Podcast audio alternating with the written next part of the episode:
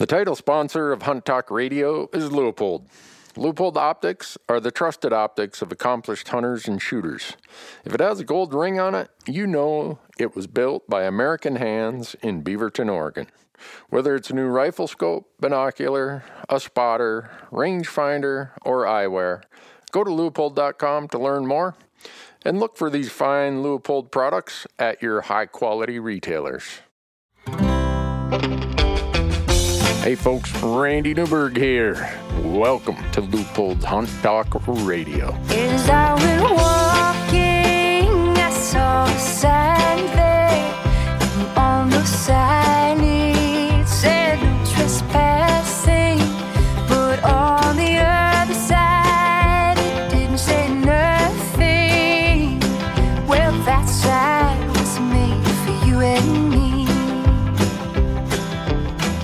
folks, Randy Newberg here with another episode of Leupold's Hunt Talk Radio. This time I'm trying to film this from my computer. So, those of you who just listen to the podcast, you don't have to look at my ugly mug, but we're trying to load some of these on social and on YouTube. So, the crew has me trying to record these video style.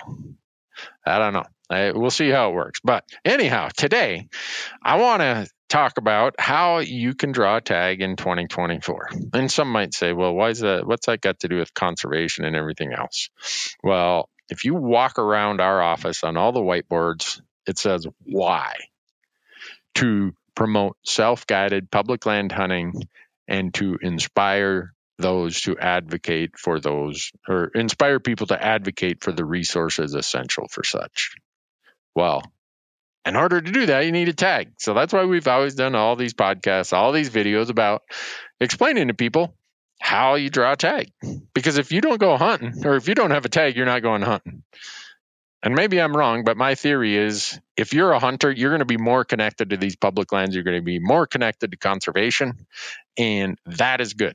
So I'm going to have on the podcast today two of the guys down at Go Hunt they are the experts on all these applications, all these little intricacies of every state. And uh, Brandon Evans and Nate Bear are going to be here. Uh, quick as I hit the button, they're over in what's called the green room, whatever the heck a green room is. Uh, but they'll they'll join us. But uh, we've been putting out some videos this year, uh, and not necessarily state specific. They're videos about how to plan, how to have a budget, how to prioritize, how to get the most value out of everything, depending on what species you want to hunt or what state maybe you want to hunt some places to avoid so you don't blow a bunch of money that you're never going to get a return on. Uh, we also have a video coming out about a whole bunch of information that maybe you aren't looking at that could be helpful in building your crystal ball. And the reason I call it a crystal ball is if it was all looking historically out the rearview mirror, it'd be easy to draw tags. But we're really talking about projections, right? What's coming in the front windshield in the draws this year? How do I get a tag this year? And that requires taking all kinds of information, bringing it together, uh, and coming up with your best guess. I mean, hopefully it's an educated guess. But the the point of of concern I have that causes me to do a lot of this stuff and and provide information is I think that people feel that there's no opportunity for him. That, you know what, if I wasn't in on the ground floor back when Newberg and his buddies were doing this 30 years ago, what a, I, I'm just wasting my time. And they throw their hands up in the air. They give up on hunting. They give up on conservation. They give up on being an advocate. And that doesn't have to be the case. And even if someone's been at it a long time, I know they you know, there's times people get frustrated. I, I didn't draw this again this year. I didn't draw again next year. You know, year after year, you, you haven't drawn. And in this podcast, I'm going to talk about a story where I thought I was only three points behind, and 19, 19 years later, I was two points behind. I'd gained one point in on the pack in 19 years. Uh, so it's easy to get frustrated and, and you know maybe throw your hands up in the air. But the point of this and this podcast, and I think Brandon and Nate are going to bring a lot to it to illustrate that if you set your priorities, you set what it is you want to do this year, there's a place that you can do it. Some state, some weapon type, some season type where you can probably go and do it. And don't sit at home if you do want to go hunting. Because I say this so often, and I say it to my crew, I say it to family members, I say it to friends. If you sit out a hunting season, you never get that season back. No matter how many seasons you have ahead of you, you never get the season back that you sat out. And that's uh, that's my hope. I hope that when we're done, everybody realizes there is probably some place, somewhere, some species that they could go hunting in 2024. And uh, I hope you do that. So thanks for being here. And uh, I'm going to click the button here. And hopefully, when I if I hit the right button, the editor will be able to put all this together and it'll make sense. So appreciate y'all being here, folks.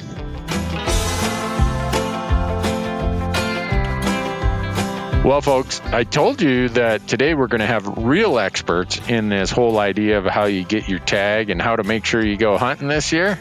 And Brandon and Nate from Go Hunt are here. Welcome, guys. Appreciate it. Hey, appreciate you having us.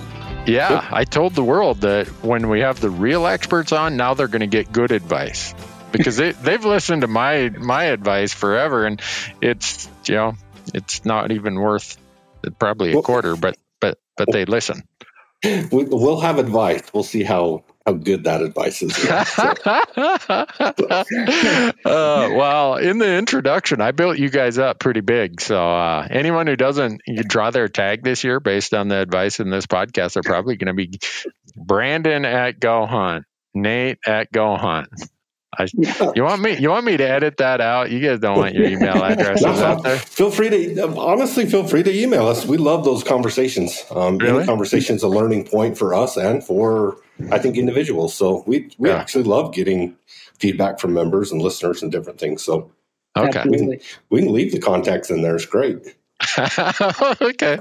Well, I didn't. Uh, I shouldn't have done that without asking your permission. But uh, you know, recently we've been doing videos here in this studio that I'm sitting in about how to get the most value for your your budget. Don't don't you know be one of these people who just throws it around without a purpose and a plan. And that kind of requires us to sit down and say, what's our priority? I kind of use my own example for that, that I'm, I'm going to age myself, guys. I applied in Colorado in 1995 as my first state because it's all I could afford, right? I lived in Montana. The next year, I cut enough firewood and scraped together enough money that I think I added Arizona the next year and then Nevada. And so I had a budget. So I really had to dial in on my priorities about what I wanted to do. But I think for most people, if they sit down with a budget and some realistic priorities, they should be hunting in 2024. Absolutely. Yeah. The the opportunity is there. Um, it's just finding that opportunity. And you said something key is the kind of the value correlation between the the the dollar aspect of it and what you're wanting to get out of it. I think value is a unique term in hunting because a high value hunt does not have to be a high dollar hunt, if you right. will. So, yeah, and that's I always tell people value is where you intersect the cost or the price with what the the benefit was to you. And the three of us on this podcast, we're probably all going to have a different value in each tag that we might end up with. Uh, you know, I, I got a pronghorn problem. So most people would be like, whatever, I wouldn't pay that for a pronghorn. Me, I'd trade two elk tags for a pronghorn tag. But uh, yeah, so. I think with most people, it's has to do with what you what you like to hunt and what you want to get out of it too. You know, most people are either going after either trophies or maybe people are just looking to get out, family thing um, type deal. And there's there's tags that meet every criteria. It just comes down to the specific individual and what exactly they want. So, and there's ways to get them. Yeah, that's the message I, I want to give to people because uh, I you guys had a tagline before that was called "Be Your Own Consultant," and I thought that was such a good tagline because I I'm not going to pay someone to do my applications. There's services out there where that's all those people do is sit and study this stuff just like the two of you. And if you pay them enough money they'll do their your applications for them well, that's, that's that's pulling a tagline from back in the day randy. That's from the, the early years. But yeah. um, each person is so unique in what they want to get out of a hunt. And it what I've found over the years is as family situations, you know, as you start having kids and boys and they get older, the value I want out is very different, or the the hunt that I want to experience is very different than it was five years ago, ten years ago. Um, you know, I've got boys that are just I've got three boys, family, my wow. poor wife, but um, I have a seven year old, a four year old, and a one year old, and my seven year old is just chomping at the bit to just get out and do anything. And yep. so, like, I'm starting to look like my what I'm wanting out of a hunt is very different. Like I'm looking at those antelope hunts. I'm looking at a, a, second, third season rifle deer hunt that I can hunt out of a hotel in a pickup because I've got my four year old and seven year old with me, and I'm not going to backpack them into the wilderness. And so my application strategy is constantly evolving as just life situation changes. So um, you shouldn't be stuck in a rut trying to carry as many points as you can going into every single state hoping for the elite of the elite. And you know, let's let's pass on the the tradition of hunting and get get in the field more often than you know once every ten years. So, yeah. Nate, you got any kids? I don't. No. No. Okay. well, I I will uh, confirm Brandon's statement that once you have kids, your hunting perspective changes a ton. If you would have told me I'd be such an antelope nut. And I started looking back for what was it that caused me to grow into this antelope passion I have. It was because I had a two year old and I couldn't pack a two year old around on an elk hunt. But in October in Montana, the tags were easy to get. The weather was nice. The terrain was easy. I look at all of our first hunting pictures, they're antelope hunts. Antelope hunts. And so it only makes sense, I guess, that some of my fondest memories were out hunting pronghorn at the time, and that's what I could afford. That's what my budget was. That's what my family situation was. And now it's grown into this addictive thing that I uh, I just wish you could apply for pronghorn in every state. But uh, yeah. See, I'm not I'm not quite that addicted on pronghorn. I think, I, I think they're incredibly fun to hunt. I look at them as they're all two points. And so I don't have to be choosy. My kids get to experience it, but um, Every pronghorn's a forky, huh? yep. So. uh, well, I'm I'm sure in, in all the customer service questions you guys get, you probably get a lot of people asking about where do I start? What should I even do? Because you you probably got some people who are just Uh, and I, it could be a combination of things. They're just getting into the Western hunting. Or the thing I've noticed a lot lately, and I hate to pick on the Oregon guys, but Oregon has had a lot of changes in their system in the last two or three years for residents. I go do the Portland and Bend, Oregon sports show every year. The number of questions in just the, since those changes happened of, hey, Randy, can you tell me, I, I got to start applying out of state so when these when states have changes, Washington and Oregon, you start seeing more of these people doing that. So you're probably getting calls from people like that asking, "Hey, where do where do I even start? Do you, do you guys give them any starting points, or is it just dependent upon where they're at in the process?" I kind of look at. Um, I I typically start out by asking them exactly what they're looking for. I, I mean, you start out with species. I mean, is it something close to home? Uh, this and that. Are you willing to go all the way to Colorado type thing? And and the answers vary. And yeah. you know, then you start pointing them in the right direction. If they're on a cost budget type thing, you start pointing out states that might have a cheaper non-resident hunting license, or maybe you don't need a license to get points, um, like Wyoming. Um, you get questions from you know, I guess different sides of the spectrum, but uh, I point them out based on what they're looking for, and there's enough states that seem to give them that. Um, yeah. But uh, you know, it just depends. Well, folks, application season is winding down, and then it becomes planning season. It becomes gear season, and then it becomes hunting season. And all of those things that you need are at Go Hunt. Go Hunt is a sponsor of the Hunt Talk podcast. If you go out there and you want the one stop shop for everything the Western hunter needs, that's the place to find it. When you go to the shop and use promo code Randy, they're going to give you discounts on regular priced items. And when you sign up for Insider and use promo code Randy, they're going to put $50 of credit in that gear shop just for you. GoHunt.com, promo code Randy. Go there and do it. Nosler Ammunition is the official ammunition of Hunt Talk Radio and every other platform that we produce. Nosler was founded in 1948 by John Nosler, and over that time, Nosler Ammunition has proven time and again why so many hunters and shooters trust Nosler. Whether it's Nosler bullets, components, or their premium grade ammunition, Nosler's reputation of quality shines through. We shoot exclusively Nosler E-tips, AccuBonds, and partitions in all of our rifles. And all of those can be found at nosler.com or look for them at fine retailers near you.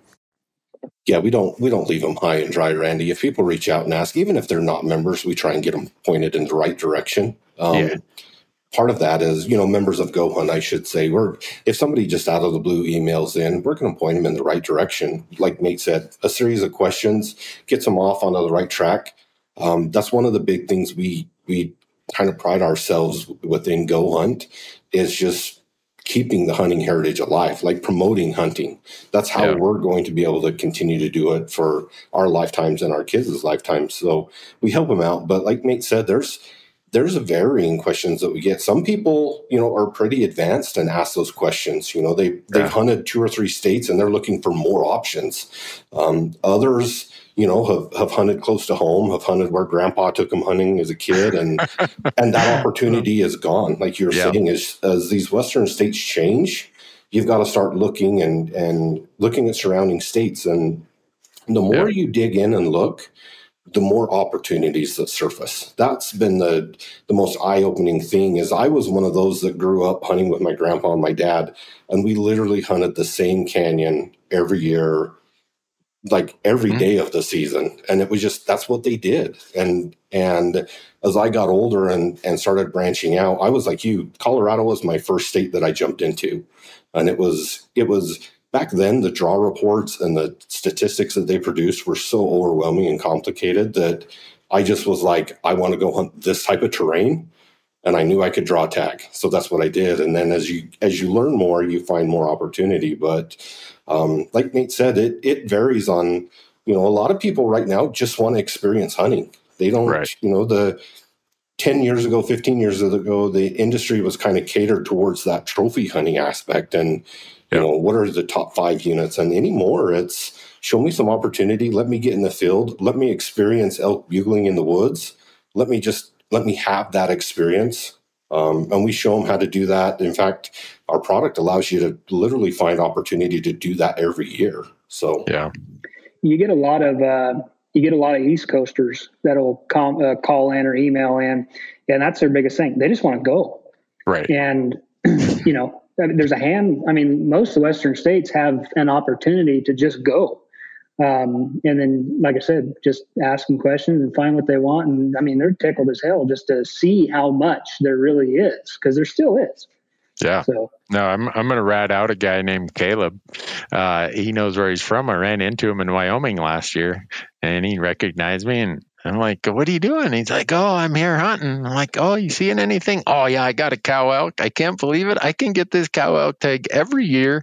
He was so excited and talking about the meat. And he traveled from the Midwest. And to him, he's out on public land. He's exploring new places. He's learning about elk.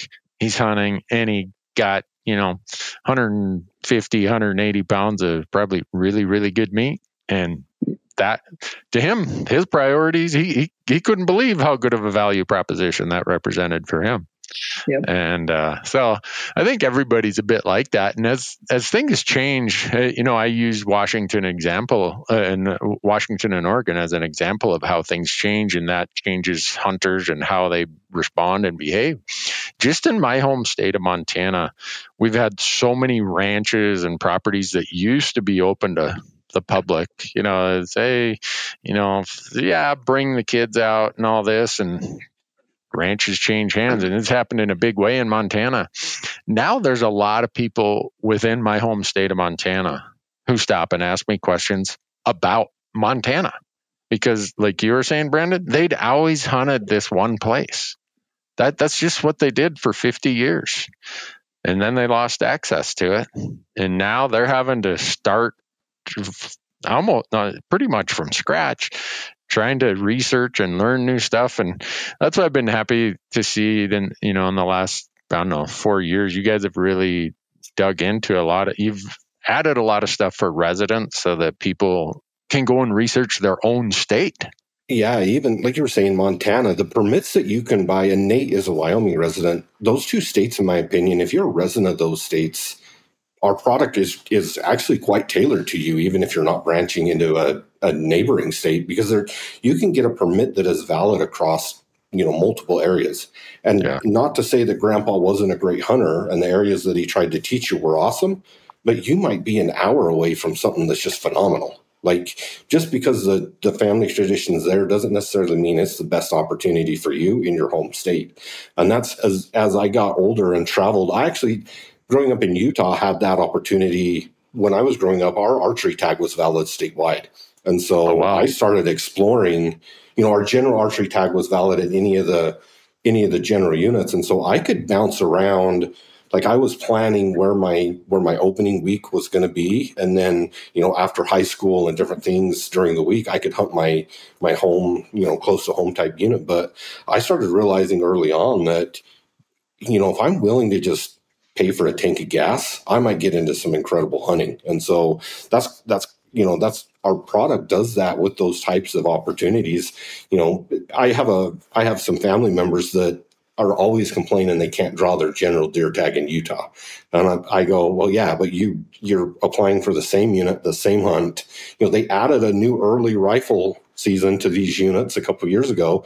If you would just change and hunt the week before that you typically used to, you'd draw more tags. And so you'd try and educate them on just open your eyes and look at opportunity, and you'd be putting a tag in your pocket more often. So yeah.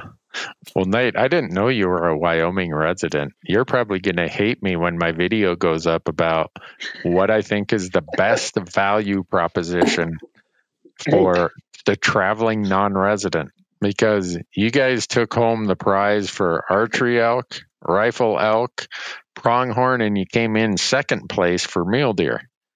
Yep. Well, hey, I, anybody that asks, I'll tell them. I mean, I, and I said the same thing in a video we just did about Wyoming. Is I mean, it's especially Wyoming elk. Um, yeah. Whether it's a general tag or whether it's a limited quota, um, it probably, in my opinion, it has the best quality, not just in animals themselves, but numbers. Um, so, and yeah, the the opportunities. I mean, people might get a little upset this year just because of the new changes for a general tag, um, and uh, might have to make them pick and choose. But uh, man, if they're in the field, if they have a tag, it's a good one to have. Yeah. So, well, you've kind of led me down. We're, we're, there, as you can tell, there's really no structure to this podcast. So, Nate, you've now opened the next gate when, when you said the change for the Wyoming general elk tags for non-residents. So, you're a resident. You go by this general elk tag if you don't draw on the limited entry draw, and you can hunt any of the general units. It's yeah, it's nice. Yeah, um, and now this year, well, it, us as non-residents had to buy, had to apply and draw that. Uh, the, the code with GEN general, but mm-hmm. now this year they've broke it into three subregions. I don't know what you want to call it: west, south, and east. Yep. For non for non-residents. So if you're a resident, you you can take a nap till we get on to the next subject. But uh, uh, I, am really interested to see what happens with those three because you look at how different each of the three areas are. The eastern general area access is going to be difficult because it's mostly private. The southern area, well, it doesn't have a lot of wilderness area, so non-residents the the guide requirement is less. There's not grizzly bears. The terrain is in most places a little more moderate. So I wonder how many people are going to apply for that southern tag. But the bulk of the elk are over in the western, in the western general tag. So if, it'll be really I, interesting to see how it shakes out. I think for those, you know, there's uh, talking to people on the phone, and a lot of those are East Coast, East Coasters or Midwesterners that come to Wyoming hunt. They hunt the east side. Oh and wow! limited access, just like you said. There's a ton of private over there, but I have a feeling like for people like them, I mean, their odds might get better, and they might be able to they, they might be able to draw it more often than not, just because. Like I said, it's hard to tell what people are going to do. But I mean, if you took the bulk of the hunters and on last year's general tag, when they had the whole state, the bulk of them were probably in the western region.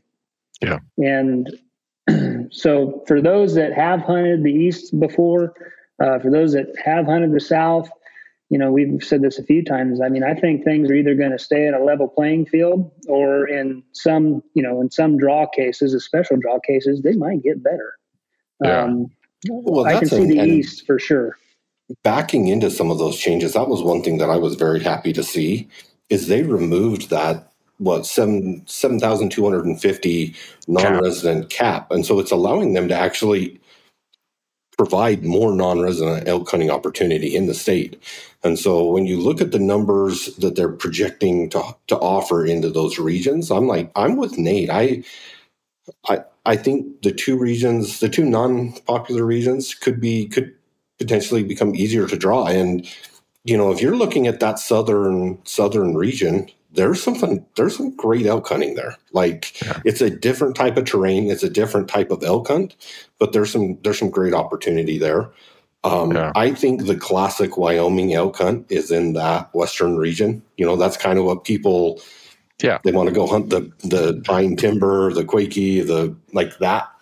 Yeah. That's the Wyoming elk hunt, and so I I do think it's going to be it's going to I I, am mixed because at the same time they made this change, the way that they split permits versus the regular and special draw, that special draw now is is expensive. Like, yeah.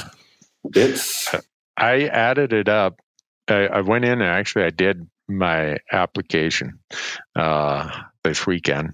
I was like, well, I may as well do it, even though I know I'm going to go in and amend it sometime between now and when they close it in well, like May 4th or 5th. They say, hey, today's the last day to amend them. And by the time I paid my special license fee, I I wasn't I was I'm like I'm not doing it, not at this price.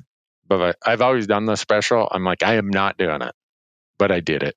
So they got me, and so it it caused me to wonder how many other guys are like me who are like, you know, this really chapped my hide. I ain't doing it. But then you get there and you're like, well, how bad do I want to hunt Wyoming? And will I forego some other state? Yeah, I'm going to drop another state probably or, or drop another species somewhere just so I can do Wyoming. And See, and that's gonna, kind of the that's the debate that I've gone back and forth on is it's getting the price tag is high enough that it's you would think and you would speculate that it's going to turn back into what the special draw was intended to be. Right. But on the flip side, I think there's a lot of people that are that are in that mid tier. You know, you're talking that three to five, six point range that are yeah. like, I'm I'm I'm going to bite the bullet. I'm going to spend the money. Hopefully, I draw the tag and I I can you know get out of the system and then play the the regular draw from here on out. And so there's a whole bunch of speculation and is as Nate calls it, guessing, if you will, um, going into what what's going to happen with the draw, and it's going to be interesting how things play out. To be honest with you, I'm yeah. I'm more intrigued with the changes in Wyoming and kind of that retrospect of the draw this year than I have been in a lot of years. So it's it's going to be interesting. Yeah, I, am really interested to see when the draw comes out in late May. I'm going to grab those PDF draw reports they have. And I'm going to be doing a lot of study because I'm really curious how many guys are going to be like me who, okay, I was complaining about it. But when the time came, Wyoming offers such an amazing product for the elk, the public land elk hunter. I'm I'm in. And so I I paid that. My application fee and my credit card transaction fee is like two thousand and fourteen dollars. Yeah. Hope my wife doesn't see the credit card for a couple weeks.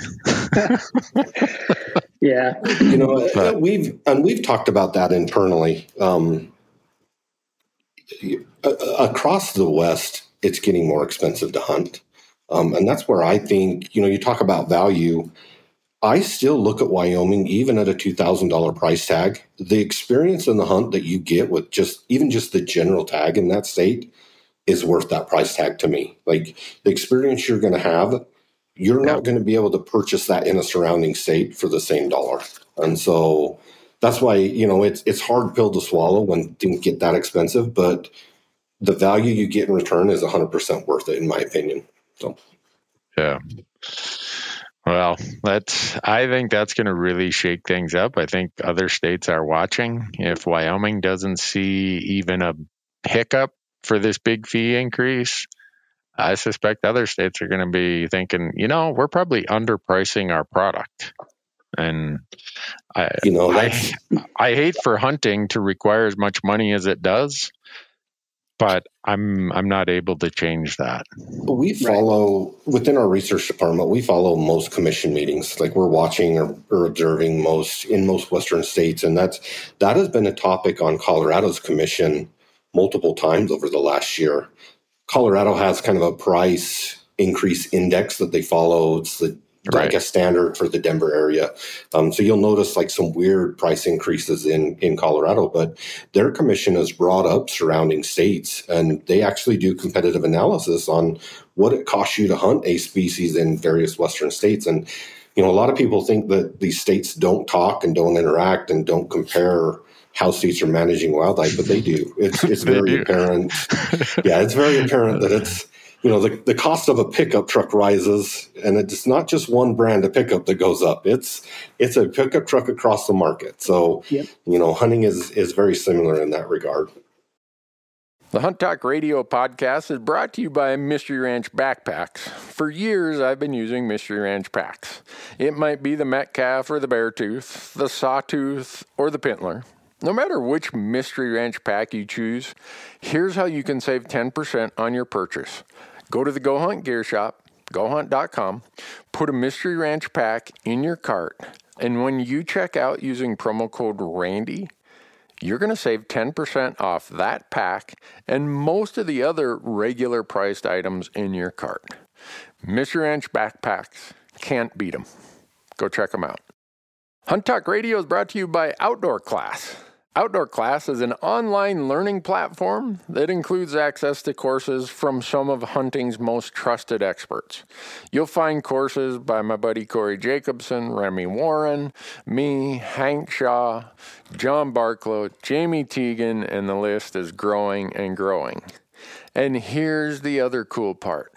My buddy Corey, who founded the University of Elk Hunting course, the popular course that is everything known about elk hunting, his course is now part of your subscription to Outdoor Class. So, all for one subscription at one price, you get all of the Outdoor Class courses plus Corey's University of Elk Hunting. Go to outdoorclass.com, use promo code RANDY when you sign up, and you're going to save 20%. This will be great information for any hunter. Hunt Talk Radio is brought to you by Outdoor Class, an online learning platform that includes access to courses from some of hunting's most trusted experts. Outdoor Class now includes the University of Elk Hunting course from my buddy Corey Jacobson. All these courses in one single subscription at one price. Go to outdoorclass.com and use promo code RANDY to save 20% when you sign up. This is great information for any hunter at any level. Yeah. Well, that's uh, I think Wyoming, at least for non-residents, not for you, Nate, as a as a resident. There hasn't really been much change as a resident, has there? No, and I mean, just selfishly, as long as they can stay that way. I mean, I know eventually it'll probably change, but Yeah. Um, I'm going to try to soak up what I can while I can. So yeah, you, you, know the part that always dumbfounds me is after the elk draw comes out and the deer and the pronghorn, how many resident Wyoming guys are asking for a point system for deer, elk, and pronghorn as residents because you guys don't have a point system right now for those species. And if I was if I was living there as a resident, I'd be like, "Shut up, man. We got it good. Just let you know, you're not going to try everything every year, but shut up." yeah, that's my stance. So let's just leave it alone. I mean, it's not like the residencies are increasing, you know, like uh, like some others, which is good. So I mean, I mean, if you went from 100% to you know 80% on a draw, well, let's that ain't that bad. Let's just hang on for a little bit. Yeah. So. Yeah, and that that's the other thing that's happening. You know, we look I look at Montana. We have people moving here. We have this television series that it's one of my badges of honor that I have not watched one minute of Yellowstone. I wouldn't know what's his name Dutton or something like that. Yeah. I, I, I, I wouldn't. Uh, but they said it's contributed, and this is as of three years ago, $800 million of tourism and new growth in Montana. They attribute to that TV series. Well, there are people moving here like crazy. And Idaho has even more people moving there than we have in Montana. In Utah, Brandon, where you're at, same thing. Nevada, same thing. Arizona, mm. same thing. And so as there's more and more resident growth I expect those residents are going to ask for a less generosity towards non-residents. That's and you, just you're seeing that change this year in Colorado. Like they're they mm-hmm. just the residents pushed for a lower allocation to the non-resident side, and they they got that change approved. We're going from you know a 35 percent non-resident allocation down to a 25 percent. So that's that's a real change, uh, and you know, selfishly from a non-resident in that state, I'm going, man, I don't like that. But in my home state of Utah, I only give you 10% of permits. Yeah. So I, I, I, get the, I get the nature of that. And I see both sides of it. Um, I, honestly, I don't, I don't envy the game managers at all in a lot of these, in a lot of these Western states because they're, you know, caught between a rock and a hard place in many instances. You've got to cater to a, a resident, you know, a resident group of people. What I'm what I do appreciate is the resident hunters that do have a sound voice, that are engaged in hunting, that are engaged in the public process. I yep. think there's so many people that that haven't been engaged in that public process that it kind of gets thrown to the wayside. And you talk about people moving into a state, they can change the voting public or the voting majority and make some real big changes to the hunting public. And so yeah. You know, we say that, you know, as residents increase across these states, as, as resident hunters increase across these states, I think that's a good thing because the, at, at, least if you have that, you have a voting public that is pro hunting and, and wants to see that heritage stay. When you get a high population move in that is not pro hunting, they can make some yeah. big waves and changes across the western states. And you're seeing that real time. You know, there's there's litigation yeah. and legislation happening in every state uh, to yeah. that degree. So, yeah. yeah. Well, I, uh, I mean, we saw it uh, last year where Wyoming said, you know what, we're having shrinking moose numbers, we're, we're sheep numbers. We've tried to be as generous to non-residents as we can. They'd given 25%, which is a high percentage for years. And last year they cranked it down to 10%, which I don't blame Wyoming residents for wanting that. You know, like you were saying, Brandon, my state of Montana, we give up to 10%. We don't even carve away a guaranteed 10%. It's just, well, up to 10%. You might get 10, you might only get 6%. So I, that's just a reality that's out there on the landscape. And for me, the best way to to make that better is how do we put more elk on the mountain? How do we put more sheep on the mountain? How do we put more deer out in, in you know in the hills? Because well, if if we got twice as many animals, the managers can issue twice as many tags. And that is that's one thing that I respect a lot of the, a lot of the western states is they're very proactive in managing. Like I'm I'm happy to see states that say, "Oh, we had a disease outbreak in a group of sheep. We're closing that unit." Yeah. You know, and and they react in in real time. But you know, I my home state of Utah for deer always ran off of a three year trend. Well, by the time you're at a, a reacting to a three year trend, it's really bad. Like things yeah. are real bad, and then you don't oh, you don't correct for another three years, and you get these ebbs and flows that are so big, and the the swings are so great that you just really can't manage in that regard. And so these states that are proactive and are like, you know what, our surveys came back, we're decreasing permits, you know, and we're going to reallocate. And I like that about game agencies. And that's it allows you to do do what you're saying, keep keep sheep on the mountain, or or introduce ways to to supplement those populations or build populations so you don't have just this declining population to where okay. the hunting just declines with it. So yeah, I um, mean, if we don't focus on putting more animals out there, we've just accepted defeat and said, well, let's fight over the scraps till it's all gone. Right. I, I ain't going there. That yeah. that's that's not me. But so I gotta I'm gonna put you on the hot seat, Nate. You can't use your home state. What's the best value proposition for archery elk outside of your home state? I'm going to ask you the same thing too, Brandon. So you got to be thinking about this. Best value proposition. And by that, I mean price, draw odds, percent of public land, amount of tags, quality of the hunt. Ooh, I'm going to go. I've got two in mind, but. Brando's probably got the other one. Um, first, off the top of my head, just out of ease, I guess you'd say, or what used to be ease, not so easy anymore. It would be Idaho. Yeah. Um, it's you can either play the general game, be first in line, which is getting harder and harder. Um, you know, but there's always, you know, they might sell out day one, which they do, uh, yeah. but they have tag sale. I mean, there's a pile of tags that come back in every year in the summer months. So, I mean, that opportunity is there, but they also have good controlled um, and it being a random state, they've never had that terrible of odds. Um, oh. So I'd go Idaho. I'd Colorado would be the next one for sure. Okay, Brandon, are you going to pick Colorado as the other one, or are you going to stick with Idaho?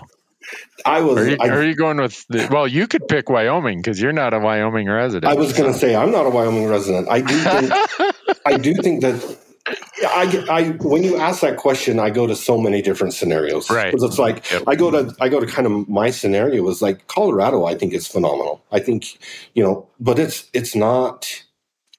I think the over the counter option in Colorado is is great. I there's hunting over there that is just amazing. And so I can always kind of put that tag in my pocket. So then I start looking as like, okay, Wyoming is typically an every four year, five year type state. The value there is probably better than most.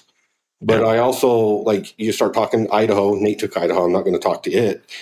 New Mexico. You start looking at some of the hunts offered in New Mexico and the way that their application allows you to structure, you know, three choices. Yeah, I can get a pretty decent value archery elk hunt in the rut in New Mexico. And if I don't happen, like I've got the backup, you know, Colorado plan. And so to me, it's it's it's hard for me to pick one single state because I look yeah. at multiple states every year it, to ensure that there's a permit in my pocket. And so, yeah. you know, I may not go out and buy the Colorado OTC tag day one that they're available because I've still got some draws that are going to come in, and I want to, you know, I'm allocating not only a, a monetary budget but you know a calendar year. Yeah. Against contrary belief, we don't all just get a hunt the entire fall here at Go Hunt. So I do I do have to kind of pick and choose my my time away, and so like I'm looking at the calendar and and uh, you know unique to to New Mexico, I get a lot of that money back pretty quick if yeah. I don't draw, and so I can I can play I can I can use the the set dollar figure and the budget that I have, well, I can play with that same dollar in multiple states, if you will. And so that yeah. that goes into my strategy. So I don't have to carry a you know, $10,000 credit limit, you know, across the entire first half of the year, I can play with refunds and I can play with that same dollar in multiple states. So, and to add yeah. on to your New Mexico there, you know, if you're unsuccessful, because that's random, right? If you're unsuccessful, it's one of the, uh, sure. I would say, cheapest uh, out of your pocket in the end. You know, yeah. you get your refund back, but I mean, your non-res license is is nothing compared to most. Right. So it's it's it's worth taking that shot. Yeah, that's what I look tell people. When you're talking budgets, you got to look at the upfront cost. And this is what hurt Wyoming's value proposition for non-residents. We used to have a deadline of January 31st and we got the results February 21st and we got our money shortly thereafter. So you could take that money if you didn't draw and play it in Colorado or Montana or wherever else. Well, now they sit on our money forever. So I think there's some economists at Wyoming who are advising them hey, be first out of the gate so you can steal this pool of non resident elk money and you can sit on it for four months or five months and you've then taken all these people out of the game somewhere else. I don't yeah, know. Maybe. It, it, brings up a unique situation, though. When you look at Wyoming and look at the number of people that just buy the $50 point, the $52 yep. elk point, because it's structured, their draw system is structured enough that I can. I don't. I personally don't play the random odd in Wyoming for that exact mm. reason. I I know that I'm I need to get to X number of points, and when I get there, that's when I put my money in. Until I'm there, I'm buying the $50 point because I don't want to tie that fund, I don't want to tie those funds up. And right. so, you know, I think there's a lot of people, I we know there's a lot of people. You look at the number of people hitting the actual draw versus yeah. the number of people carrying points in Wyoming, and it's staggering. So yeah. You know, I, I, I did the analysis last year. 18 point 5% of the people applied for a tag. In other words, okay, I got a lot of points. Maybe I'll I'll get my tag this year, or I don't have a lot of points, but I'm playing the random draw. That that so that means eighty what 81.5% of the people who are sitting on points in Wyoming didn't even apply. They just bought another point and they bought another point. And I'm doing a video on long term planning about this. And one of the long term planning frustrations gets, you know, the term that gets thrown out there's point creep, right? We saw it happen in Colorado. Colorado started the first preference point system. And you can look at Colorado, you can look at Wyoming. Any state that has a huge number of applicants that are just buying a point and not actually applying for a hunt code. If that ratio is askew, you can bet there is going to be a lot of point creep in that state in the coming years. And I look at my example. I applied for a tag when I first started in Colorado in 1995. This is so embarrassing to to say this, but it's it's the reality of, of my situation. I I, I was only like two or three points behind the hunt that I wanted. I didn't catch that hunt until 2016. I had 19 points by the time I caught that. Why? Because Colorado had this huge pile of point buyers. Everyone said, hey, just buy points. If you can't go, at least buy points. Because there's a time in Colorado, it was like 10 bucks for a point or something. It was crazy. Well, we can use Colorado as kind of a projection of what Wyoming's going to look like. And it, when you only have 20% plus or minus of the people applying for tags and you got 80% buying points, point creep in Wyoming, if people think it's bad now, I'm just here to tell you it's going to get a lot worse. The Hunt Talk Radio podcast is also presented by our wonderful friends at Mountain Tough. If you're like me and you want to hunt until you're 80, or maybe you just want to keep up with the younger folks or your kids later in life, you need to start focusing on your health and your nutrition. It's never too late to get started. I just started and I'm 59. And yeah, I should have started 20 years ago, but I've made that commitment and the Mountain Tough app makes it so easy. So, if you want to invest in your health and your hunting, Start your free trial today. Go to mountaintough.com, and when you sign up for the free trial, they're going to give you 14 days free. But when you sign up and use promo code RANDY, they're going to add an extra 30 days onto that free trial when you select the monthly plan. I suspect if you listen to this Hunt Talk Radio podcast, you know that we've got 15 seasons of hunting video content. And we have all of that on one great platform. That platform is Fresh Tracks Plus. At Fresh Tracks Plus, there are no ads. It's the highest quality viewing experience. It's available on mobile and smart TV and Roku and Apple TV and Amazon Fire. Your support of Fresh Tracks Plus helps us make more podcasts, more videos, and more educational content. If you want to try it out, go to freshtracks.tv and you can sign up now. Thanks for your support. Well, and I, I think an important point you're making here, Randy, is points creep isn't something new. It's not something no. that has been introduced no. in the last five years, ten years. It's no. it is as if there is a point system, points creep happens.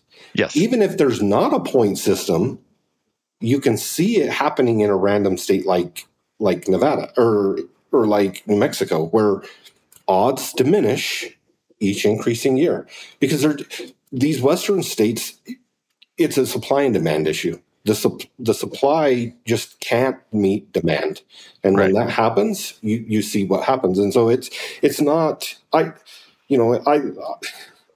I don't want to age myself, so I'm not going to tell you when I started flying in Colorado, but okay. it was it was the early 2000s. We'll put it that. And okay. I have seen some of the just phenomenal mule deer hunting. I used to draw every other year. I used to draw uh, archery deer hunt in the Gunnison Basin every other year. That yeah. now takes me 12 years, and I just quit chasing it because yep. I don't want to deal with the points creep. I'm not, not that it's something that, that was introduced, or I just quit dealing with it. You know, when it started getting to two to three to four years, I just went, you know what, I'm using my points elsewhere. And so I recognized way back then that was pre go hunt, that was pre, you know, yeah, really anything out there research related. It just the popularity through through just conversations people were having caused that hunt you know and then they had a the biggest the biggest contributor was the 2006 7 winter kill oh terrible and that yeah. like that is the number one thing that is going to contribute to points creep is tag allocation and when they had to cut tags by 60 70% 80% you know you saw points jump four and five point levels six point levels because it just there weren't the tags, you know, and and so you know, and you see that happen every year. You know, you see a hunt that they'll allocate more permits, and people are like, "Oh, it got easier to draw." Well, yeah, because they added 250 permits to the pool. You would expect less, and and on the reverse side, you know, we had bad winter kill this last winter, Wyoming, northern Colorado. They decreased a lot of those permits, which they should. I 100% mm-hmm. percent support that. But you saw draw odds increase. He took, you know, number of points to draw permit increase. And that's just, those are things that you, you can, to give someone a, a very accurate point level, it, there's some assumption involved there. But you can mm-hmm. assume, looking at previous past data, number of permits that are proposed coming year and get a rough estimate of what's going to happen. And I think that's an important part of, you know, the product and the, and the, the data that we provide is we show a five year trend, six year trend of what's happened over the course of a of of that time period for a particular hunt. So if you're looking if you've got a hunt that you're really interested in, you should be looking at that past trend, looking at proposed tag numbers. A lot of the western states now are giving us proposed numbers. And you can say, "Oh, you know, I was right on the cusp last year with the point level. They're going to increase 25 permits to the non-resident pool." I'm in this year. Like I think I've, you know, looking at uh, past application trends, I'm I'm going in on that hunt code, I'm relatively confident I'm going to draw that hunt. But if you go in completely blind or just looking at a single data point for the previous year, you don't you can't make those assumptions and and you know kind of predict what's going to happen in the future, if you will. Yeah, I mean, imagine if you took Nate's state of Wyoming last year and you just assumed everything was going to be the same for the 2023 draw. Well, you guys lost what 50 to 70% of pronghorn in some areas? Yep. yeah, it was uh, pretty bad, pretty bad on the west side. Um, it was almost like uh, I mean they were still there because I mean state bird of Wyoming they're everywhere, but comparatively speaking, um, it was kind of shocking to see a few and not just flocks. Yeah. Um, but uh, you know they'll bounce back, they'll come back. But yeah, they they did quite a few tag cuts. Um, that was pretty impressive. Yeah, and so, my my point of focusing on that is people who sat on points before that winter. In in the in the spring of 2022, I did a video called "Burn Your Points." Don't be a point collector. Man, did I get lit up for that! And my message was if it fits your time and fits your budget, there's never a year when your points are going to be worth more than they are this year because of weather events, disease events, whatever, change in draw systems, tag, change in tag allocations. And, uh, I didn't know that hard winter was coming in 22, 23. I mean, but people are like, well, yeah, how, how, how convenient you burned all your points. Well, no, I burned my points just because if it's something that fits my time, my calendar, and my budget, uh, my out of office reply is what you're going to get if you email me. And now it's just going to get any, it's just going to get worse, especially for pronghorn in those units, because it's going to take a couple years for those numbers to come back up, yep. and before they start allotting more tags. So now everybody that could have drawn previously sitting on points, so is everybody else. And by the time the tag numbers come back up, there's going to be more people with more points, and they're going to start dumping. And yeah, yeah so it, you, oh well you mentioned something very interesting, Randy, and point systems have the potential to change. You know, you all the time. Uh, just because there is a preference point system today and this year does not not necessarily mean that a state can't change that to a bonus system or a no point system uh, in the mm-hmm. future. And that's, you know, I as hard as that pill is to swallow because you a lot of people consider points they've earned like money in the bank that they're right. they're going to well that particular bank can just purge that account. And so people need to understand that. That was a real conversation happening in Wyoming, you know, whether they were going to keep a bonus or a preference system or go to a bonus system. And, mm-hmm. You know, that, that was a pretty heated discussion. And I, I can see pros to both. I can see cons to, to a lot of it. And, but it's, that was the biggest takeaway that I had personally was, a state does not have to guarantee me anything because of the point level that I have. And if right. they if they want to change that, they have prerogative to do that. It, it's it's their wildlife to manage. And and man, you you know, I feel for I've got I've got you know sheep points in my home state of Utah. I'm you know high double digits. My dad, we we were finally able to burn a lot of my dad's points on various different one off type hunts because it, it was that way. We, he got so tired of building points for that one elite hunt that he wanted to experience that we were like, man, before your health or something happens, like let's use those. And so, yeah. you know, there are so many variables the future can bring that, you know, there's a saying, there was a saying in Go Hunt a long, long time ago, we'd rather pack meat than points. And so, you know, a, a, lot of us, a, a, lot, a lot of us have multi-state, multi-year strategies. So there are states we're building right. points. There are states we burn points every other year. There are some states we just don't build points in at all because there are op- yeah. other options available. And so, you know, but man, a sad day comes if you ever see your points just disappear and you don't get to use them for a permit or a hunt somewhere. So, well, well to go along with that, it, they didn't change the point system, but when they when they did the allocation cut for non-residents for the big three in Wyoming, you know, if you if you're a guy that's four points behind max, and you were going after a sheep tag, your points pretty much just got wiped out. Yeah, I mean, you'll never catch it ever. I mean, depending on where you're at, obviously age wise or whatever. But I mean, right. it wiped a lot of people out of that competition. Period. Yeah. So, so, that gets me to a question. And Brandon, you said you you do over the counter Colorado elk. Nate, you ever do over the counter Colorado elk? I haven't done over the counter elk in Colorado yet. Okay. Because right now they got a committee meeting in Colorado, has been meeting for the last, I think, eight months about what maybe should we change in our draw system? And some of the rumors being kicked around is non residents should have to burn points to get an over the counter elk tag. So if that happens, think about how uh, this the, the that is the largest pool of non-resident elk hunters in any state. Maybe maybe more than all the other states combined as far as non-resident elk hunters. If they change that, think about that what that does to your Colorado points and think about what that does to push pressure to other places, which makes whatever points you have today are worth more than they will be when that change happens.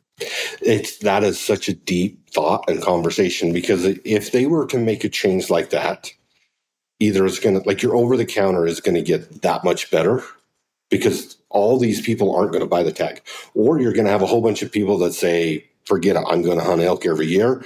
Your point pool just floods out. There's you know, and so at that point, what hunts are available in a two to five point like it it could do so much to the dynamics of elk hunting and where you could hunt where like the application strategy and structure that would needed with a change like that is like you could find some opportunities that would be world class and do them every year it just like those are the types of things that can change. So i don't i love the fact that it's part of the most intriguing part of the job is thinking about those scenarios and trying being on the forefront of that. And mm-hmm. and when states have those types of conversations to to open that book up and be like it's not necessarily doom and gloom when they start these conversations. There's a there's a lot of of potential benefit to a lot of western hunters with these types of changes but man talk about a rippling effect through the hunting world. If that were to happen it would just it would be it would be shocking. So. Yeah. Well the one thing that and this is so let's see. If 95 was my first year applying 2024 this is this is my 30th year of applying. Uh, if there's one thing i've learned or a couple things it's that things change tag allocations change draw systems change prices and fees change economic conditions change i mean it was really easy to draw tags for a little bubble there when the stock market crashed in 2008 9, 10, and 11 were some of the easiest years ever to draw tags. And then the economy starts rebounding. So there's all these things that change. Well, and even the the animals in a particular unit change. Like hmm. I, that's another thing. Like a lot of you take take Colorado, the the unit tens and twos and those super. Well, sometimes those aren't as good as some of the other unit. Like there's so many dynamics that go into you know the what you're saying the change year in and year out that you know in my home state of utah the henry mountains were the mecca of mule deer for so many years and mm-hmm. they've been in a decline for the last you know five to seven ten years and the Paunsaugunt has come back up and risen and it's kind of in decline so even in my application time period in my home state is like those units have just changed with the with the potential that they offer and, you know, we have the oak creeks pop up that have been phenomenal the last few years. And so, you know, the change just doesn't necessarily have to be states making change or the economic changes. It's animal behavior. There's so many, so many variables that, that are not constant year in and year out. Yeah. Well, the one thing I've learned, also learned in 30 years is the benefit goes to the person who is trying to stay informed on that. 100%. 100%.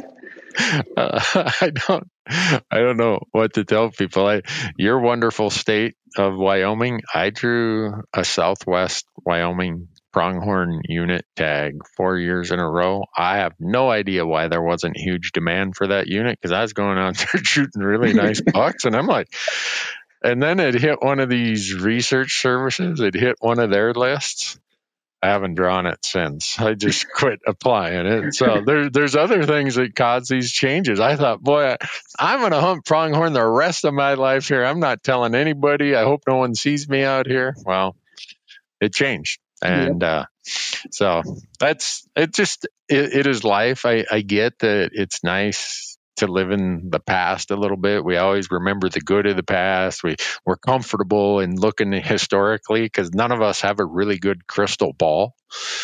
But that's what I try to do in application season. And uh, people hear it on this podcast. They hear it in my videos. To build that crystal ball, I got to have all these pieces of information and the first place I go is the strategy articles you guys put out.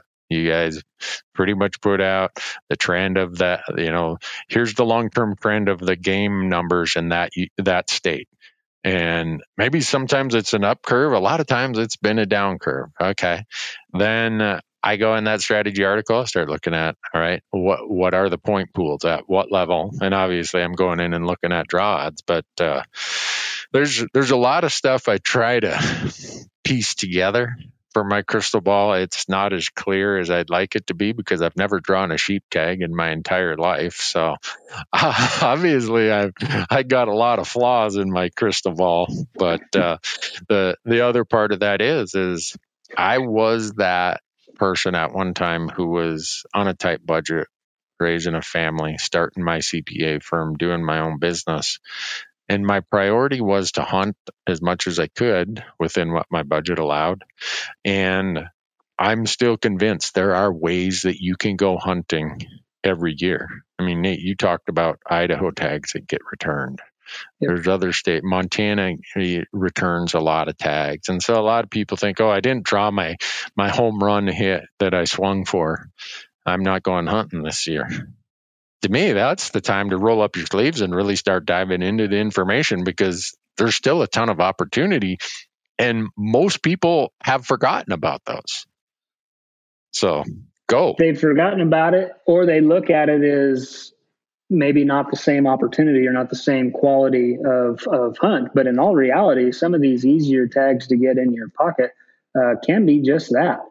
Um, I mean, just because they're over the counter, just because they're easily or more easily attainable, doesn't mean that they're you know garbage tags. I mean, some of them are actually, I mean, darn good. Um, so I mean, it just takes a little bit of looking, and man, if you can get on a strategy or look ahead a little bit of trying to get some of these easier tags, maybe one a year, you know, um, in in a certain state, then build point in another state. And yep. then, you know, after a couple of years of getting these easier to draw tags, well, now you got a couple points in a couple places and doors start opening. And it's just, it's almost like a, I look at it as a revolving door. You know, if I'm, if I'm not burning, I'm building, but it's for, you know, I'm not building for 20 years. There's a couple I am, but I mean, you know, yeah try to keep that revolving door open. Look at it as what can I get coming up in a few years, and then just keep that ball rolling while looking for some of these other tags. And I don't think that you know you talk about that. Your strategy doesn't have to be the same every year. You know, I, right. I you know, you talk life. Life happens. Circumstances happen. Some year, you're some years you're going to be able to spend a little bit more for hunting, and some years you're just not going to be able to. And understanding, you know, we we talk about those application strategies, we get a lot of information in those. Part of them are costs associated right. with applying with these states. And so understanding what options are out there. I know it is very intimidating when you're looking at a state for the first time and you have you've never applied in it or you've never purchased a permit. It can be very intimidating, almost overwhelming to where people don't even don't even get started. Um, yeah those application strategy articles walk you through that and they're not intimidating you know you can get very comfortable with a state system by just reading through those and if that state's, yep if that state's not for you that year gain that knowledge and understanding it may be applicable the next year you know and mm-hmm. i i we we we coach and preach that you know, to everybody we talk to. Look at as many states as you can. We're not saying apply in every single state out there or go hunting in every single state out there. Look at your options and find them and see where that kind of slots in. And yeah. and you know, it, it may be that antelope hunt in Wyoming every four years that I get to do with the kids and the wife, and we make a little family vacation. And that's where I that's the budget that I allocate is the Disneyland fund. Instead of going down there, we go up to Wyoming for a weekend. And so, you know, there's there's a lot of things. I, I'm I'm with you, Randy. I think there's a lot of people that just want have the desire to go out there. They they're you know they're on shoestring budget. They don't have a ton to spend. They they want to, um, and they just don't know how to make it happen, if you will. And so, you know, that's that's a, exactly what our our platform caters to. Is you know that we have a one of the I, one of the guys on our GIS team is from Texas, and him and his brother have they make a trip to Colorado every year. and it's they're not. It's a it's a no name unit, but they can get a permit. They love to muzzleloader hunt because it's it's during the rut. It's a it's a second choice muzzleloader tag. They do it every year, and this year they hadn't they hadn't killed a bull. This year they both shot one. Three oh. days opening morning got one. Two days later went back out, got another one, and it that hunt was the world to them. And yeah. they did it. They did it in a they where they had to collaborate schedules. They had seven days. They knew the seven days they were going out, and they knew the budget that they had to to accomplish that. They, yeah. you know, they by no means did they stay at a four star resort. You know, they're they're scribbling together gear. They're they're putting, you know, just time and effort and a little bit of money, and and they got it done on a on what most would consider a world class hunt. So yeah, I I think with with knowledge comes power, and with knowledge opportunities open. And so the yeah. more you can understand, the more you can educate yourself on, the more you can come become comfortable on the front end, the more possibilities and opportunities and, and doors will open for you with that with that knowledge and understanding. Yeah. Yeah, that's, that's what I hope people take from this and take from our content. And that's why I always talk about short term, mid term, and long term plans. And maybe my definition of years is, you know, between this year and five years from now, short term, six to nine years is midterm, and double digits is is long term. And you get to my age, you know, I'm 59.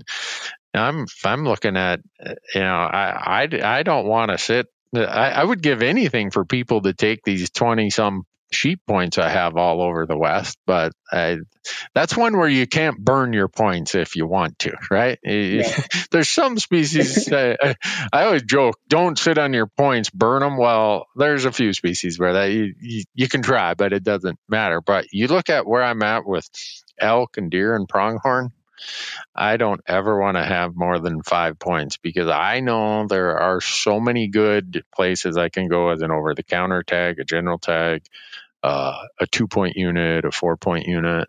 Like, you know, Colorado, a lot of people are like, well, over the counter is too crowded for me for elk. I don't like it. Okay. Go first rifle then. Same unit, but it's limited number of tags and a lot of those units some are zero point units mm-hmm.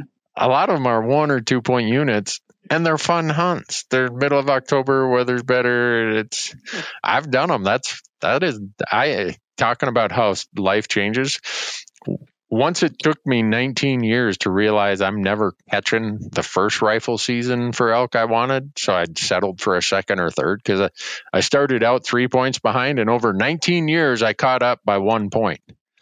I said, you know what? I'm burning it on a second, third season. And after this, my life situation is I'm at my age, I just want to go to Colorado and elk hunt. I'm doing over the counter or I'm doing, you know, one to four point hunts. And well, and I think that's you know that's a unique, and it may not last forever, but something that we often tell people is you know the off years that you know say you want to hunt elk in October November every year. Well, a lot of those units, like you were mentioning, first rifle you're going to draw every two or three years. Pick up the over the counter and go hunt the same unit in the off years. Yeah, right. you might get a little more crowded. There might be a few more people, but guess you're going to learn drone systems. You're going to learn how elk behave to pressure. You're going to know there's so much information that you're going to learn about that area, and you're in a great state every single year. And so that's the type of strategy that I think people, if they could, and the cost is the same. Yeah. Just like, so I, you know, that's something that we talk about often is get in the field, learn the skill, have some fun you know, a second season elk camp with a wall tent and a group of buddies is pretty hard to beat, even if there's a bunch of people around. So, yeah. Yeah. So I, I I've kind of fessed up to my pronghorn uh, problems. Nate, you, you into mule deer like every other person I know from Wyoming?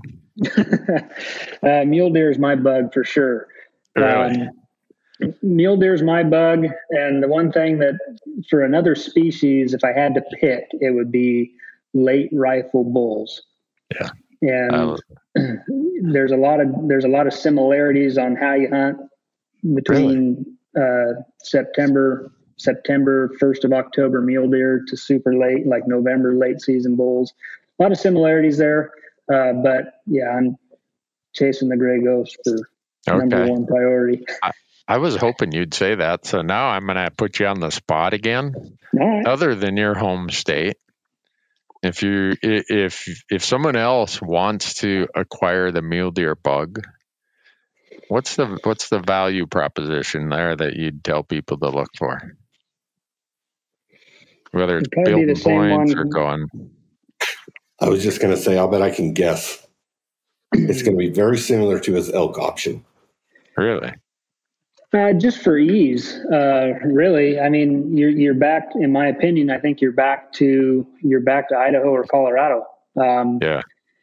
And just for ease of getting the tag, uh, if you look at New Mexico, some of those that used to be maybe some hotbed units back in the day are might not be prioritized as much, but some of those mule deer hunts are getting easier to draw in New Mexico as well. Um, but yeah, I'm going to have to go Idaho on this one. Um, okay. I think a lot of people are getting the elk bug too. So, you know, and I might ruin it for everybody, but uh, a lot of the, you know, it took a while for them general elk or general deer tags to go comparatively speaking to the general elk in Idaho. Yeah. Um, and it's a great opportunity to go. Uh, I've had some great general hunts in Idaho, uh, hmm. specifically for mule deer. Um, they're October. They're absolutely terrible for you know moon and weather and, and all this stuff. I mean, they're not easy. It's warm. It's yeah. Yeah, yeah. but uh, it gets you out, and uh, yeah. I think some, in some cases more attainable than some other tags for sure. And there's a lot that of those that come back every spring and summer for tags, you know, resale. Yeah. So. All right, Brandon.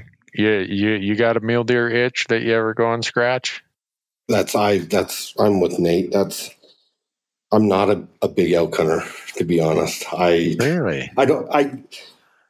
I don't, okay. Oh, to, I'm so back. I grew up on the Pavant in Utah.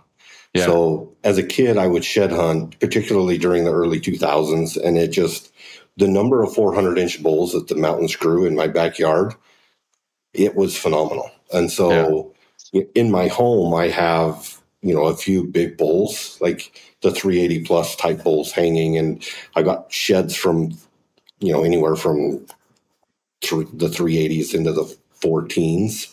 And so wow. I, to me, that's a neat bull yeah. And and growing up, my grandpa hunted mule deer. My grandpa didn't hunt elk at all. Didn't care mm. for them. Didn't like them. Thought they were loud and stinky. And, and so, like we we grew up deer hunters through and through.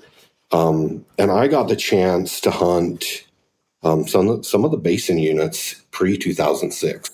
You know, early archery, muzzleloader hunts, and just that when you hunt that type of mule deer terrain in those years, you never get that out of your system.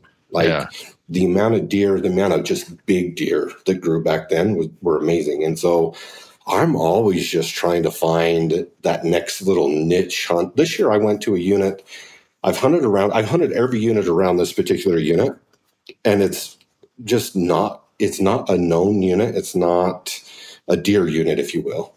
And I still had a, a, blast. I didn't see the type of buck that I wanted. Uh, I ended up killing a decent four point, um, but a, just a new, different style of terrain, different style hunt, just something new. Uh, learned, you know, about some mule deer behavior that I didn't know.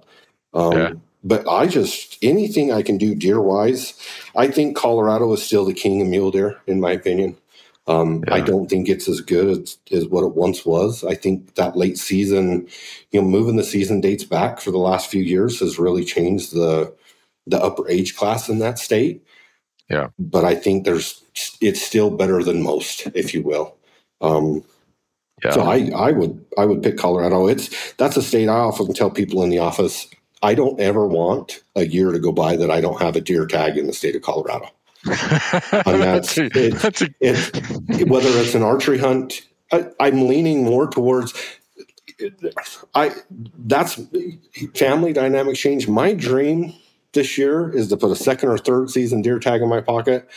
and go let my seven year old pick the buck that we harvest. Like yeah. that's like the joy that that would give is just um, it's it's to see them light up when it's five in the morning and you're loading up the car and like they've got their own binoculars and they're going out like that's become really fun to me and so you know the the days of high country mule deer hunting may be over just because I want to have a blast with the boys and so that's but yeah deer deer hunting and and boys is that that's where I'll be.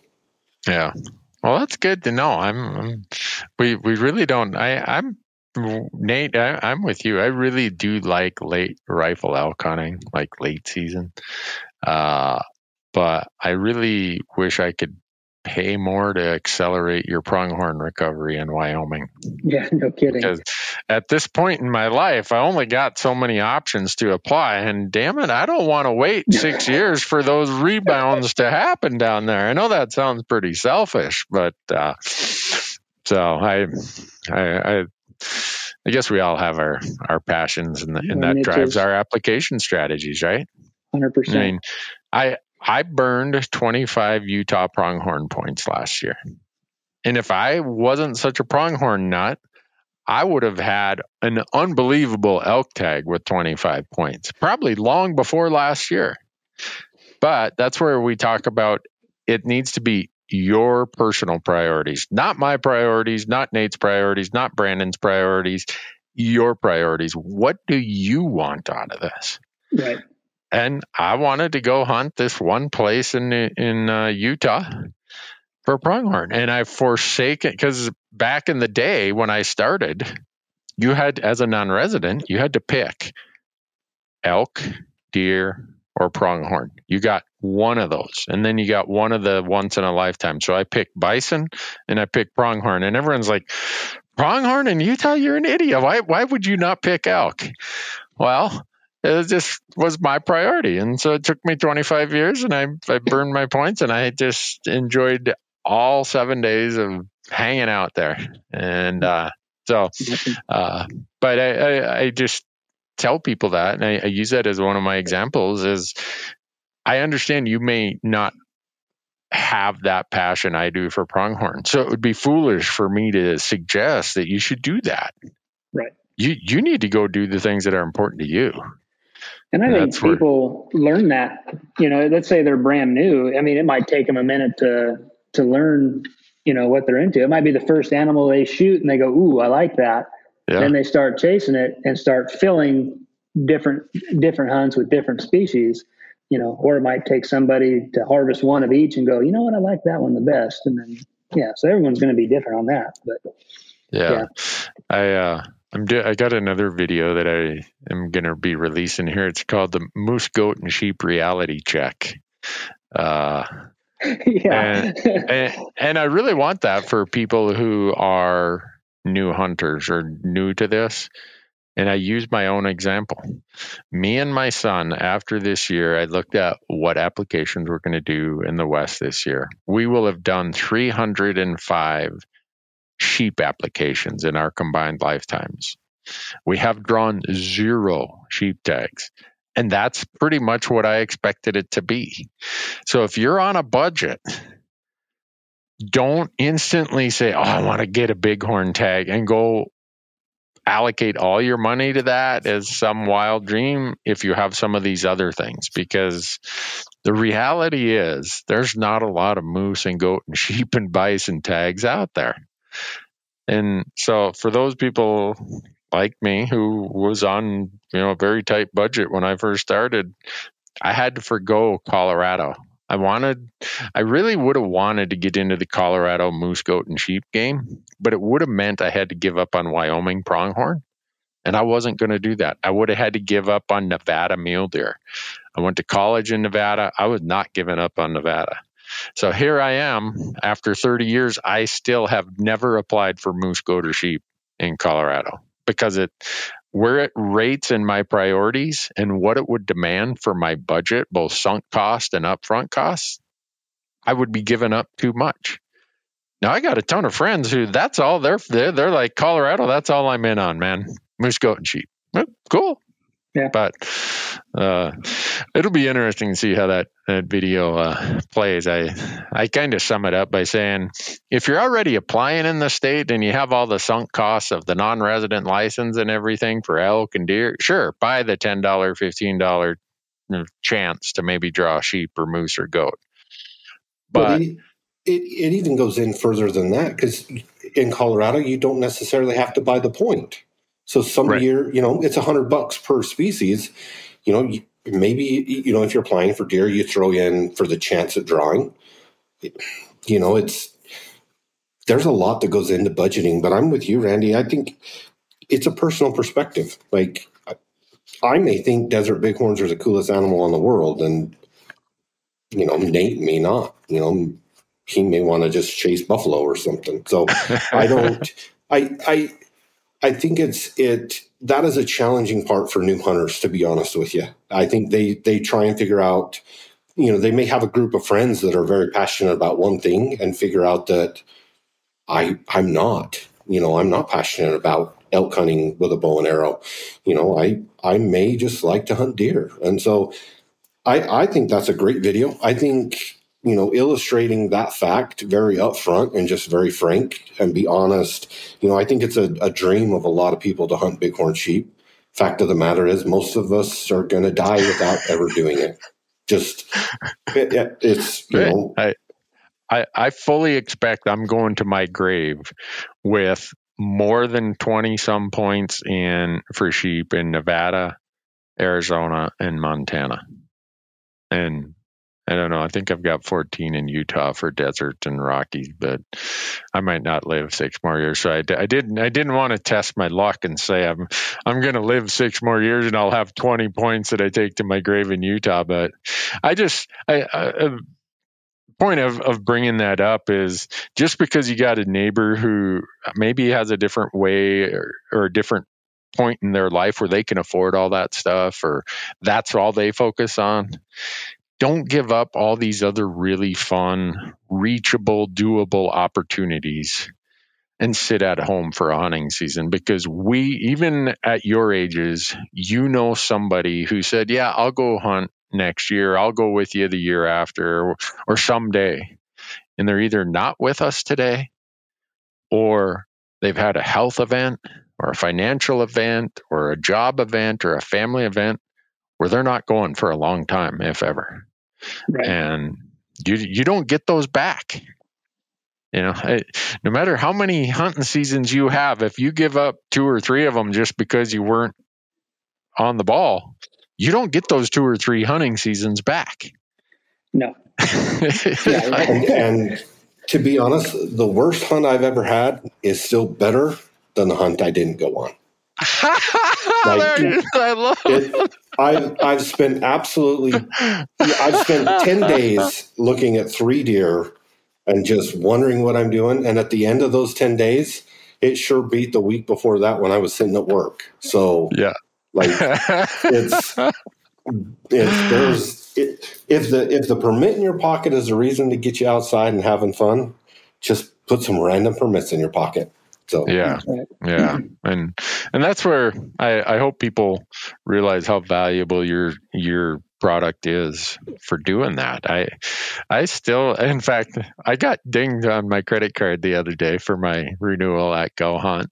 And uh, every time I do it reminds me when I first met you guys. Uh, you, uh, you had a booth. I, I was there doing a thing for the Rocky Mountain Elk Foundation down in Vegas, and you guys had a booth. And I'd heard about some some group thinks they're going to replace all my spreadsheets. And I'm right. I'm an accountant, right? I'm the Charlie Daniels of Excel. So I I have spreadsheets. I still have them all on hard drives. Don't ask me why. It's just like I still have all of my old paper BLM maps and Forest Service map. Don't ask me why. Anyhow, I I go and I meet uh, and Chris Porter, your your CEO, is there with, in the booth with Brady, and I'm talking to him. He has no clue who I am, and that's fine. Uh, but I I looked at the product and I'm told him how many states I apply in and da da. And he's like, "Well, you should buy it." I'm like, "Well, I don't know." I'm not sure. You ought to let me try it. He's like, no way, man. You, you think you're some so and so? You ought to put your money where your mouth is. So I gave him my credit card. and I haven't had to hardly do any spreadsheets since then. I think that was 2000. I don't know what would that have been, 14 or 14. 15, some, some somewhere in there. But, yeah. yeah yeah. So, yeah, every time I get my credit card gets dinged for my annual renewal, I, it, it, reminds me back to that meeting. And and then he, he had the courage to email me and say, "Well, is it what you think it is?" I wanted to say, "It's none of your business. I just paid you 149 bucks. Stick it in your ear, pal." But, so, but it's it has become. Uh, uh, I don't want to say a crutch. It's become that asset, that tool that that I use. And like I said earlier, first thing I go to is strategy articles and I start filtering and then I go to draw odds and yep. that's I start from there. And that that is what I do within that is driven by the priorities and the budgets I have. Me and the crew, we just sat down last week and we went through, okay, what story do you want to tell this year? What story you want to tell? Marcus, how about you? And we we build our application plan based on that and that's going to be different than anybody else.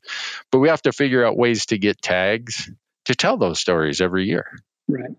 And that, I guess I use that as the validation that there are hunts to be had. You just got to go and find them yeah. and say, I want to do that. Yeah. Well, and I think it's important to note that there are hunts to be had this year. This year, yes, like 2024. It's, it's, yep, there are there are western big game hunts you can do in 2024, and so yes. I think that's that's an important aspect of that that conversation is don't put it off. Don't think that it's something that I have to plan multiple years in advance. Commit yeah. to it, make the decision, get a tag, go have a good time. Yeah you know, and I think, and, you know, another thing too, for new users or uh, people that are new to the game or just getting into it, I mean, if they find any of this intimidating whatsoever, um, shoot us an email. I mean, if you got questions, we answer questions all the time and, you know, walk people through all sorts of things from start, I'm brand new to this to, hey, I've been doing this 15 years. So, I mean, yeah, don't be afraid to either shoot us an email and say, hey, I like it, don't quite understand it uh, you know, how, how can you help me look at what I'm trying to find? Yeah. Well, so. I appreciate you guys doing that. I, uh, all of the people in my audience who uses your product, they're all big fans of your customer service and uh, responsive and just, you know, you guys have, have shown your commitment to wanting to help people and it's, uh, it's helpful because there it is intimidating and there are a lot of people who want to do it. They they might have just moved out west right? The, the job took them to utah or colorado or montana or wherever and you know it, it was pretty easy hunting i used to go hunt grandpa's 60 acres back in illinois well yeah. all of a sudden it's like you get you got thrown in a whole new basket so it's uh one it, of the great things one of the great things about that is the public land that we have out west. You get a whole lot more than the 60 acres. So, yep. you know, yeah. Yeah. So I, I really appreciate you guys taking the time today. Any, uh, last pointers of the upcoming application season that you want the audience? We, we touched on the change in Wyoming prices. We touched on the change in how they broke up the general units. Arizona didn't change hardly anything added a couple hunts and a couple permits here and there and did their normal swaps. But nope, this year it, yeah. it was pretty status quo year over year, yeah. which is a good thing, I, I think. So. Yeah, I do see that Arizona rolled the deadline earlier a week. I wonder how many people will be sleeping at the switch and miss February 6th. That was going to be my one suggestion. we have a great article with all the dates and deadlines. Yeah. If you have our mobile app, which in, which has a research section in it now. You get mm-hmm. push notifications, so you get a notification on the app of every one of these Western deadlines. Just don't miss an application deadline, whether no. whether you're building points or actually applying. There's a lot of benefits to to know when those are, and don't miss them. So that was my one pointer. Yep, yeah. I was going to say application season starts now, and it pretty much goes into June through June. So uh, there's a lot of opportunity. you got a lot of months to uh, capitalize on that. So, you know, like I said, if you're brand new, just starting, got to pick one. Uh, you've got a lot to choose from, but uh, good time to start looking is now. Yeah, yeah, definitely now. Uh, if you aren't in the, you know, you can't score a touchdown if you're not in the football game. That's right. You can't. They they don't look you up in well. This, this applies for people my age when we used to get a, a yellow pages phone book. I always would say they don't look you up in the phone book and just call you to say I have a tag for you. Yep. Now what would it be? Hey, Google, they don't yeah. de- they don't send you a DM on Instagram. Which, if they did that, I'd be screwed because I don't know how to use Instagram. So I'm glad they don't do that. But my point is, you got to be proactive. You got to have the desire and in the interest of wanting to to know how to do it and take those few steps. But don't let people. I, I think some people just complain about it. They make it sound so overwhelming, intimidating that a lot of folks just throw their hands up in there and it'd be a shame if they quit hunting because of that. Yeah. And uh, so there's a tag for somebody in 2024. Right. I already got a tag for 2024. So does I Nate. Do. Yeah. I do not it's, yet. Called, it's called living in Montana. no, actually, I have a black bear tag already nice. for this spring up in Alaska. So, but I lucked, I lucked out and got a halfway decent draw number on December 1st. So, uh, oh, really? Gives, gives, me something to do in Idaho. Go chase some mule deer. So, you know, I, I, I think before we leave, I'm going to touch on this Idaho thing. Uh, I didn't even play the game in Idaho this year. Uh, the I said I thought that Wyoming had some economists advising them. I think Idaho does also because if, when you go to business school, you study this thing called scarcity theory, right? And everyone has been marketed in a scarcity theory manner that says, you know, we only have 50 of these, so call now. Yeah. And guess what? They've done enough studies on the human psychology that it works. So it's not like we have fewer non resident deer and elk tags in Idaho than we did before the change in what was it 2018 or 19 whenever they yep. all they did was they changed which regions the tags are good for. So under this scarcity theory there's two forks to it scarcity in reality and scarcity in perception. In other words do people perceive there's a scarcity because if you can just convince them that there's a scarcity, they will act as though there's a scarcity and they'll do crazy things. Yep. And the crazy thing there is some of those zones that sell out on December 1, it yeah. baffles me. Like you see the majority of those tags get turned back in because I think exactly. people, the, the psychological aspect, they're on there. That's the only tag available. It's available. They buy it. And then they realize what I just bought what for what? yeah. and, then, and, then, the next thing they're doing is how do I turn this back in? And so yeah. it works though. Like it, so. it, it does. It's proven that it works. If you take marketing 202, maybe not 101, 202, they're going they will get into scarcity thinking about how that affects customers and how to create the sense of scarcity. And I don't I think I'm giving Idaho Game and Fish too much credit for them thinking of this from a business standpoint. But the human behavior, the response from hunters to me has just been astounding. It has more people in line than ever before on December 1st, and it has more return tags than ever before. Well, and the interesting data point that we pulled this year the number of people that are traveling if you look at the last three years, the number of people that are traveling to purchase these in person to the state of Idaho is increasing every year over the last three years. Really? There are more non residents traveling to Idaho to buy a tag on December 1 than you would realize. It's, oh, so it's, there, there's a lot there.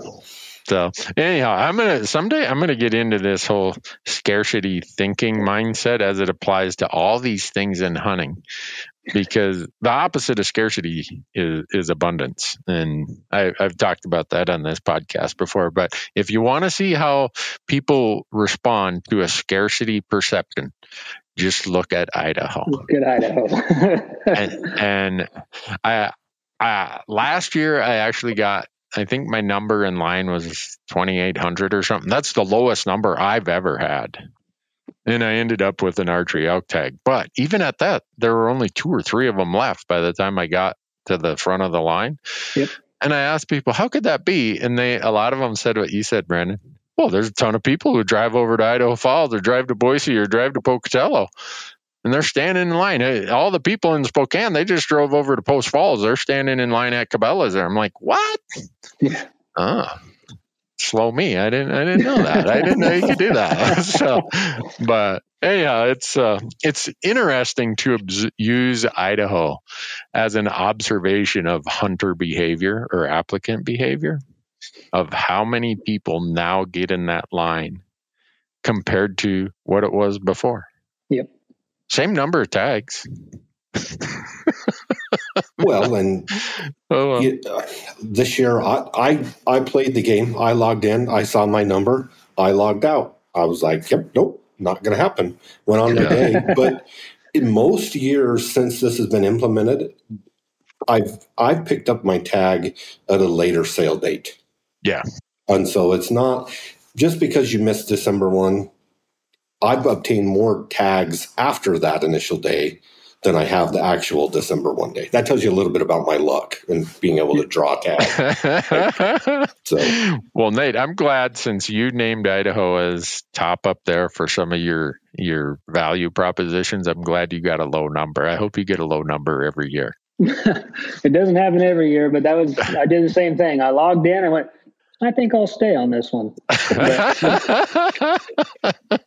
Oh well guys thanks so much. I really appreciate it. I know we're just about you know when this podcast drops it's going to be right near the wyoming deadline the arizona deadline. And uh just really appreciate you guys sharing your ideas your thoughts what your crystal ball looks like a little bit. And uh, hopefully uh, when we get together after the application season's over we all have some tags because uh, what if the audience says all right you three jokers what do you guys end up with for tags and what if we all struck out? Oh we'll have tags. Um, well nate's already got got yeah. tags he said so he yeah okay well. none in the actual draw process but yes i do have them. So we'll see when the draw season's over yeah. Well, thanks so much, guys. Really appreciate it as always, folks. Uh, I hope that you realize that what we've talked about here is just one small portion of the Go Hunt product. We didn't even talk about the gear shop. We didn't talk about maps. We didn't talk about a whole bunch of other things. You get all that for the same price. And they know that if you use promo code Randy, you'll draw more tags. Or if you don't draw more tags, at least Go Hunt's going to put fifty dollars a gear in the gear shop for them. Yep. I hope. Now that I said that, everyone who use promo code Randy's going to get a hold of me and say, "Hey, Newberg, I didn't draw this year, man. Want, you're going to pay my fee." Can that be? But, can that be our excuse when people reach out? Oh, you didn't use promo code Randy. uh, there you go. That's what you should tell them. Well, if you would have used promo code Randy, you would have drawn this year. Yeah. but if promo code Randy worked as well as I think it was would work, I wouldn't be sitting on max sheep points in Montana and 20 plus sheep points in Nevada and Arizona. But oh well, oh, well. maybe I'll can I'll convince him someday. But all right, guys, have a great evening. Thanks so much. Really appreciate it. You too. Thanks, Randy. When the sun